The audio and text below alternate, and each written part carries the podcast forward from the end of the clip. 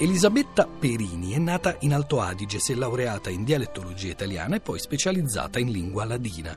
Ha lavorato per alcuni anni come ricercatrice all'Università di Salisburgo, ora vive a Firenze, dove si occupa di scrittura web e di traduzione. Cristina Faloci l'ha intervistata per noi a proposito del suo ultimo libro, pubblicato sempre da Giunti, che si intitola Dico bene per un galateo del parlare da Totò ai social network.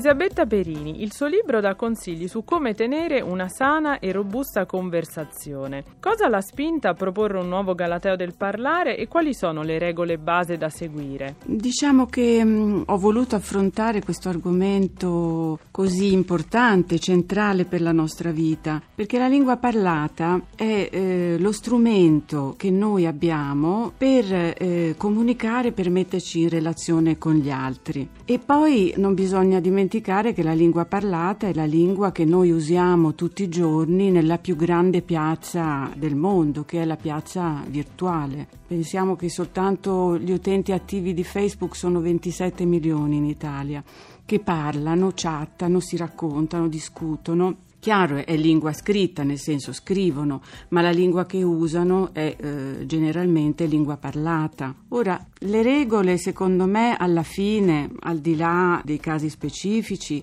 sono poche, ma sono fondamentali. E la prima di tutte io credo che sia la sincerità, è il primo fondamento, perché quando le parole sono generate dal cuore automaticamente trovano la loro strada, che è quella giusta ed è quella corretta. E con la sincerità arriva di pari passo anche la chiarezza e la semplicità Un'altra regola è la gentilezza.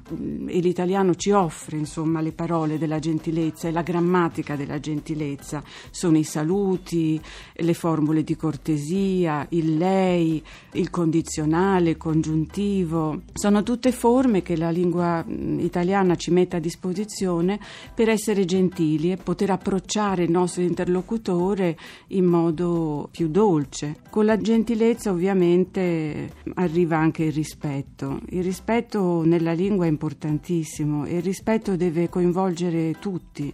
Uno dei capitoli del suo Dico Bene si intitola ironicamente Voglio una vita stereotipata ed è dedicato proprio ai tormentoni da evitare. Che idea si è fatta del nostro bisogno di ricorrere ai cosiddetti plastismi e come si possono evitare, secondo lei, trattandosi poi di parole effettivamente molto contagiose? Ci manca un po' la dimestichezza con la lingua Forse dovremmo un pochino imparare a sfogliare un dizionario dei sinonimi contrari e quando abbiamo la tentazione di usare un plastismo e un tormentone dovremmo andare a cercare uno dei tanti sinonimi che la lingua italiana eh, ci offre. È anche vero che un po' eh, c'è anche il piacere un po' di giocare con eh, certe espressioni, eh, specialmente le espressioni tormentoni che ci arrivano dai programmi televisivi non sottovaluterei anche l'elemento ludico ecco, nell'uso dei tormentoni. Comunque io credo che l'importante sia parlarne, riderci sopra, in modo che anche queste parole stereotipate perdano un po' di autorevolezza, un po' di pomposità. Quello che ha fatto Vincenzo Stuni, ad esempio, con l'hashtag parole orrende, secondo me è una cosa molto bella, perché è molto divertente e ha raccolto più di 4.000 parole orrende, da eh, qui lo dico e qui lo nego, non ci posso credere, a bocce ferme. Insomma espressioni che però io lo dico anche nel mio libro, eh, scagli la prima pietra a chi non le ha mai usate, mai una sola volta nella sua vita. Ecco, sono un po' a volte delle ancore di salvataggio, quando non sappiamo bene come esprimerci andiamo a cercare la parola, il plastismo, quella parola di plastica che però eh, è usata da, da, da milioni di persone e usata soprattutto in televisione.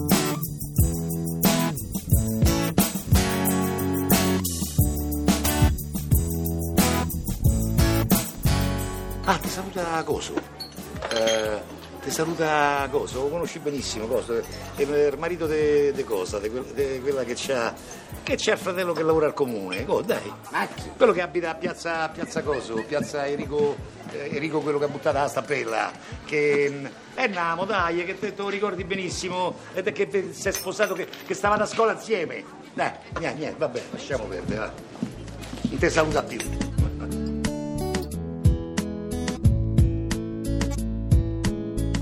Elisabetta Perini, possiamo dire che uno degli anticorpi per difendersi da queste frasi fatte sia proprio anche suscitare la consapevolezza dei parlanti.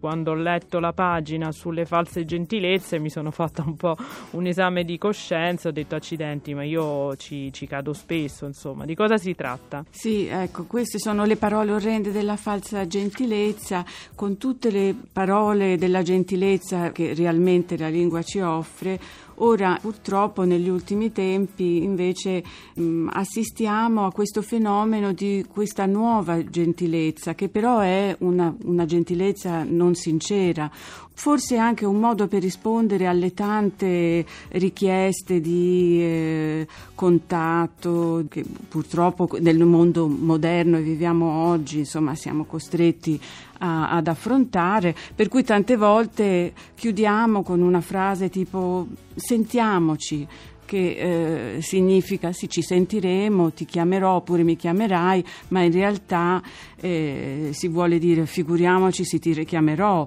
oppure quando si usa quella, quella formula che anche a me dà così noia, carissimo con quella S ripetuta all'infinito, quando invece di carissimo, di veramente caro mh, mm, non c'è nulla dietro questa parola oppure ciao bello, ciao bella, detto così, senza sentimento, ecco, è quella gentilezza che non ha sentimento, che non corrisponde alla sincerità. Elisabetta Perini, un'ultima domanda. Lei parla di sincerità e mi viene subito in mente il fatto che lei è laureata in dialettologia.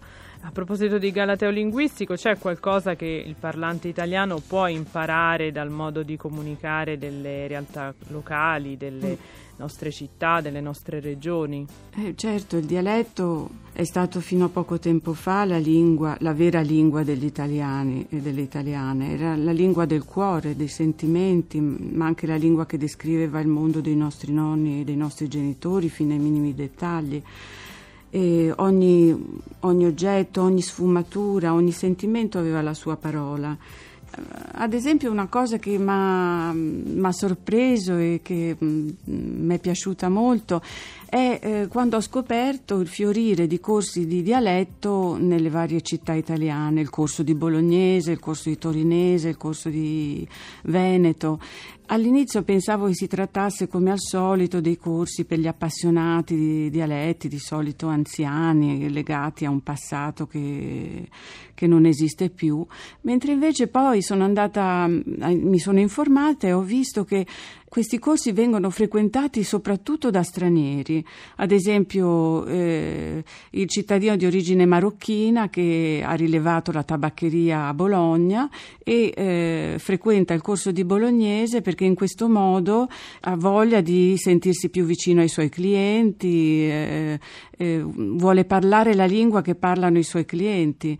Ecco, io penso che questa sia una nuova dimensione e una nuova rinascita ecco, del dialetto tra chi il dialetto non l'ha mai parlato e non l'ha mai sentito parlare.